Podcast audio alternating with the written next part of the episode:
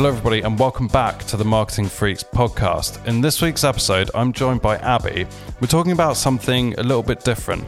We're talking about a complete rework on our service offering, why we're doing it, why we're really excited about it, but more importantly, why we believe this is needed to drive performance for our clients and their accounts. So, really hope you find this insightful. There's a ton of interesting and useful examples within this. If you do find it helpful, please do come and subscribe as always on all the usual podcast places. And let's get started with the episode. So, today we're going to be talking about why we've reassessed and I guess re engineered our service offering. Yeah. What that means. And yeah, a big thing about like why we've done it and why we feel this is the right thing to do at this point in time for this business and what ultimately what we offer our clients and why we're passionate about it. and why we're really revved up about it. Not, it's not just the coffee. It's not just the coffee. So first thing is like what what's brought all of this about, and then we'll go into Yeah. what we've actually done. Um, I think there's three key things that have triggered this. Yeah. Um, shall I go through my list and then we can talk about them Yeah, in, yeah, in detail? So, um, first one is I think if you're not thinking about the bigger picture, i.e., taking off the blinkers and thinking outside the platform themselves, Yeah. you are leaving money on the table. I know we've done quite a few podcasts about this already, but it's just like, it's so crucial. It's a big thing. Yeah. Second, platforms are changing. Yeah. There's a lot more automation. Yeah. which is a you know if if you can get it working for your business that is a good thing but it means your levers of control are different to what they were before and the biggest ones are now in landing pages Yeah. checkout optimization creative that type of stuff Yeah, definitely. and the third one is we see the most success with our clients, the campaigns that we work on, when uh, when when clients get the full journey right. So the right creative, the right audience targeting, the right campaign structure, but also the right landing pages, Yeah. the right checkout process, the right email flows. That you have to get everything right and everything working together. That is when we see the best performance. And it's been the clients that we have a collaborative approach with that with, where we have somebody who's working on the landing pages and we feed back and we all work together on things. And, Yeah. like for example, where it's worked the best. But actually what we saw that there was big gaps in like staffing where people didn't have the capacity to be doing that on their side. So we saw that money was being left on the table because Yep. they, our client didn't have capacity to work on the landing pages or Yep. didn't have somebody that could work on email journeys and things like that. So that was a big thing. We were like, oh, there's this big gap there Yeah. where money's being left on the table because there's just not somebody who's able to think and action those elements. Yep. Yeah, exactly. The you know the the resource or experience isn't there. Yeah. The budget might not be there. Yeah. There's so many reasons why it doesn't happen. Saying out loud, it's like these things are so obvious, Yeah. but it's amazing how often they get missed. They're obvious, but they're not easy. I think that's the thing. Yep. And ultimately, our job as a as an agency and a business is to do a great job of driving revenue and scale for our clients. That's what we're here for. Absolutely. And our job is to find the best way of doing that and the most effective levers to pull for doing that. You know, And that's our job. sometimes sometimes that means It's not the ads. Yeah, it's not the ads and also not just saying yes to everything Uh huh. because we see a lot of different clients across lots of different businesses. So we Yep, have a different viewpoint on things, which is why it's good to have an agency in. definitely. And it's also um, you might need to tilt that microphone up. Just um, Just like this. Up. I just kicked it. there we go. we might invest in some new microphone stands soon. Um, we've got a couple of examples of accounts and clients where it hasn't gone so well. Yeah. and kind of why they haven't gone so well and the good examples of not getting this quite right. Yeah. I think a lot of, again, a lot of a, um, agencies or podcasts will bring out, just roll out all the case studies that where things have gone really, really well. Yeah. And if if an agency's out there saying, well, every every client we've ever worked with on uh, has been absolutely perfect, We tripled their ROAS. on every client. They're, they're probably lying. Probably. Definitely. So a couple of examples. So one one client where where I would hand on heart say the ads weren't the issue. No, they definitely weren't. So the the site conversion rate was 0.5 percent. Yes. not so great. And um, the ads, I think, were doing quite well. Like the ROAS, even though the conversion rate was so low, the ROAS is still kind of three, four, Yeah. four and a half, right? Um, obviously, they wanted more and they wanted to scale. Um, the reasons behind that poor conversion rate, you think if that conversion rate was one and a half percent, two percent, what would the ROAS have been then? And the scalability would have been massive. And the Yeah. reason why that wasn't happening were things like, well, the product, they didn't have a good returns policy, No. but their competitors did. Um, they had quite a long lead time, whereas their competitors had a shorter lead time. They had a long lead time on something that had a date where it needed to arrive by. Yeah, which is not ideal. And no returns policy on a very high ticket price item. Yeah. And you, you could have the best ads in the world, but if those things are in place, you're never going to be able to realize your potential. Yeah. Now, as a paid media or performance marketing agency, we might not have um, influence over stock and supply. However, we would have we we should be able to have conversations around look. If competitor B is offering this, and Yeah. competitor competitor A is offering that, and here's how you stack up in between. If we don't fix the returns policy, this isn't going to happen.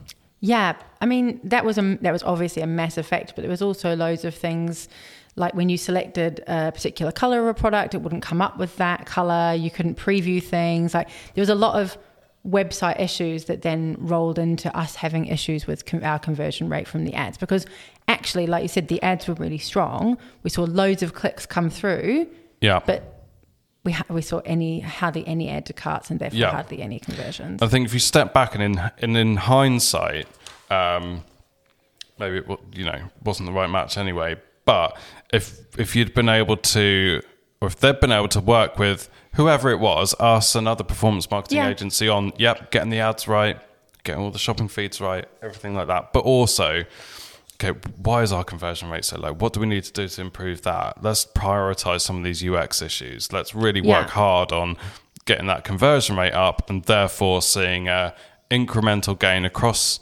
performance marketing and all your other channels at the same time. Yeah. It, it felt like have you seen those those videos online where there's like a um, a pipe of water and it's like gushing out and people are trying to like put duct tape Yeah. on it. That's what it felt like. Ugh, stop. Like it's just yeah.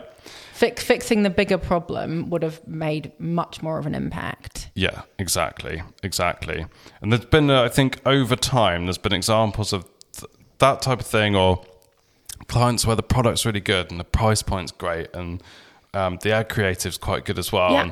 And all the on the surface of it, everything's there, but then the landing pages aren't quite detailed enough, or the messaging's just a bit off, and Payment options aren't there. yeah, The email flow when we get leads through isn't quite right. Yeah, and you you look back on that and you go, well, have we been able to influence some other things outside of our what is sometimes quite a tight scope?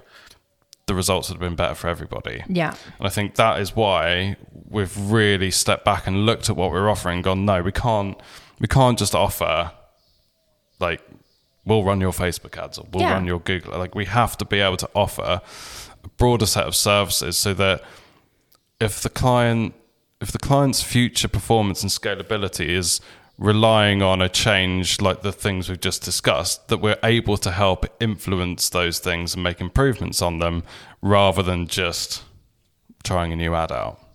Because I guess the thing is, is that we genuinely get excited when we see good results from our clients. Yeah, big time. I, I do. I say this to people when I talk about my job. Like I care about businesses that I didn't even know about before, and I get excited about industries I didn't really understand before I started working here. But we get really invested in our clients. So actually, it's painful for our clients, and it's painful for us when we're seeing these barriers where we can't No see the conversions it. coming through. No, it's like we we want to be. Like your success is our success, Yeah. basically, and therefore, when we're feeling like we're just hitting like blockers, Yeah. it's painful both ways. We felt really Yeah. inspired to like, how can we get rid of those blockers? Yep, absolutely. So what what are we now doing is the question. What are we Yeah. doing about it? And it's a complete kind of rework of our service offering. Um, so historically, the service offering has been we'll run your Facebook ads, Meta ads, we'll run your Google ads, whatever it is, right? Yeah. It's quite tactical. Now it's a much broader thing. Yeah. So sure, we can run your PPC ads or we can run your um, Meta ads. That's totally fine. But we need to be involved in conversations on creative production, landing page production, and landing page testing. Yeah. Um, going through analytics and finding blockers and working on plans to help remove them. Um, testing the email flows out, testing subject lines to get more engagement Yeah. on those email flows. The whole kind of end to end thing from cold customer, click on an ad, get to a landing page, get nurtured through purchase. Yeah. Because the paid media is actually one small part of a much bigger jigsaw puzzle where the, Yeah. all the pieces need to be together to get the most performance. Yeah. So that's what we're offering. And I'm massively excited about it. Same. It's so cool. We've already been like leaning towards this and doing this with our current clients, but we just Yep. wanted to come up with a, a strong framework and structure around what we would be offering Yep. because we saw it going that direction anyway. We saw the blockers and we felt really inspired to. Yeah, absolutely. Change it up. There's already some really good examples. So, um, one B2B example, Mm. this isn't just ecom, like it's, you know, it's lead generation and it's um, ecom. So, both sides of the, that coin. Um, so, one B2B example was with a client we've been, we've been working with for quite a long time Yeah. Yeah. Long standing. got a really good playbook in place for these types of ads work, these types of audiences work. Um, so the, the the fundamental basics are properly pinned down. Yeah.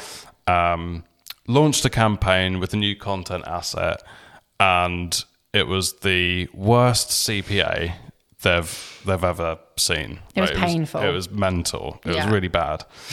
So obviously, the first right, let's just right stop, stop spending money on this thing.